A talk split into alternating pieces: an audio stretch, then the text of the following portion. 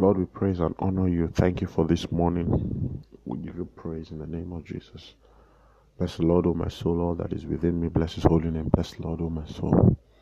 Forget not all his benefits, who heals all my diseases, forgives all my iniquities, and heals all my diseases. Thank you in the name of Jesus because you do wonders in our lives. This morning, again, we ask that bless our hearts with your word. Cause the next few moments be moments of life, light, and lift. In Jesus' mighty name we pray. Good morning. It's an honor to be in your space, bringing you God's word. I count it a rare privilege to be able to bring you a word from the Lord. Thank you. Thank you so much for the permission that I get to be in your space. And I thank you for the honor of having you share these teachings with people everywhere. The Lord God bless you. Testimonies have been coming up here and there, and I declare to you in the name of Jesus that your testimony is the next on the line. Now, one of the things that I want you to again be reminded of is that the Word of God works. You know, I began to share with you that every beginning that does not capture the word of God has not begun. Any beginning that is not with the word is not a beginning. You have not begun if you didn't begin with the word of God. But one of the things you must understand is that the word of God works. Psalm 12, the Bible says that the word of God is pure.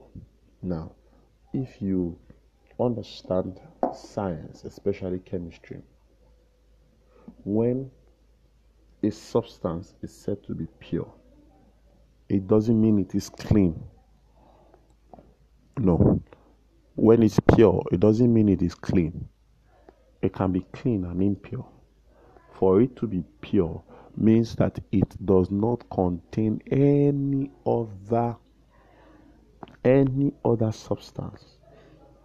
Doesn't contain any other thing. It's homogeneous. It's exactly the way it is on the bottle. It's pure. All right. Of course, what we call pure water in our country is not, it's not pure. It's not pure by any means. Right. It may, it may be clean, potable water, as it were. you know. So the Bible says the word of God is pure. It has been tried, you know, like silver in you know in, in an earthen in an earthen furnace. It has been tried like silver. That means it has gone through the highest kind of heat that it can go through and it was found not to fail. That is what it means to be pure. It is not possible for the word of God to fail. The words of the Lord are pure words, like silver tried in the furnace of earth, purified seven times. So the word of God is settled. You see, the word of God does not contain in it any ability to fail. It's exactly what it says it is. It's not it's not um, um, water and calcium. No, sir. No, sir. It is pure. The word of God is pure. It does not contain the ability to lie. There is no single lie in it. Scripture says it has been purified. It has been tried, you know, like silver in the furnace of earth, and it is been purified several times. Now, if the word of God has this much assurance, then what is the bridge that I must cross? Why doesn't the word of God seem to work for me? A simple thing.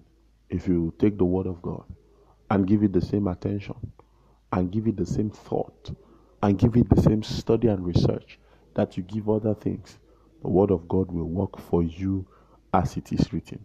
Hear this the word works. If you walk it, you will see it work. I'll say that again. The word works.